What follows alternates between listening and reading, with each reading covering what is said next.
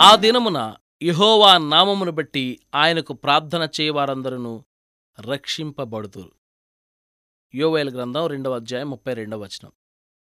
నా దేవుడు నేను చేసే అతి మెల్లని ఆర్తధ్వని కూడా ఆలకించేటంత దగ్గరగా ఉన్నప్పుడు నేను ప్రక్కింటి వాళ్ళ దగ్గరికి ఎందుకు పరిగెత్తాలి?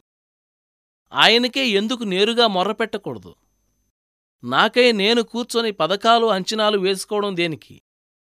ఏ గొడవ లేకుండా నన్ను నా భారాన్ని ఆయన మీద వేయడానికి అభ్యంతరం ఏమిటి? గమ్యం దగ్గరికి సరళ రేఖలో పరిగెత్తేవాడే సరైన పందిగాడు. అలాంటప్పుడు నేను అటూ ఇటూ పరిగెత్తడం దేనికి? సహాయం కోసం మరెక్కడో వెదికితే నాకు మిగిలేది నిరాశ తప్ప మరేమిటి?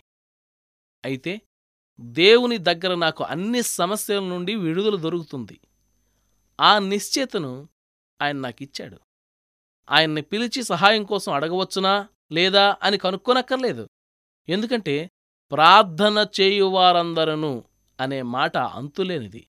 వారందరూ అనే దానిలో నేను కూడా ఉన్నాను. అంటే దేవుణ్ణి అడిగిన వాళ్ళు ఎవరైనా అందరికీ అది వర్తిస్తుంది.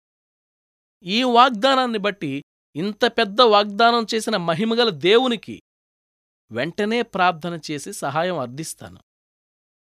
నాకు క్షణాల మీద సహాయం అందాలి. ఎలా అందుతుందో నాకైతే అర్థం కావడం లేదు. అయితే అది నాకు అనవసరం. వాగ్దానం చేసినవాడే దాన్ని నిలబెట్టుకునేందుకు మార్గాలు పద్ధతులు ఆలోచించుకుంటాడు.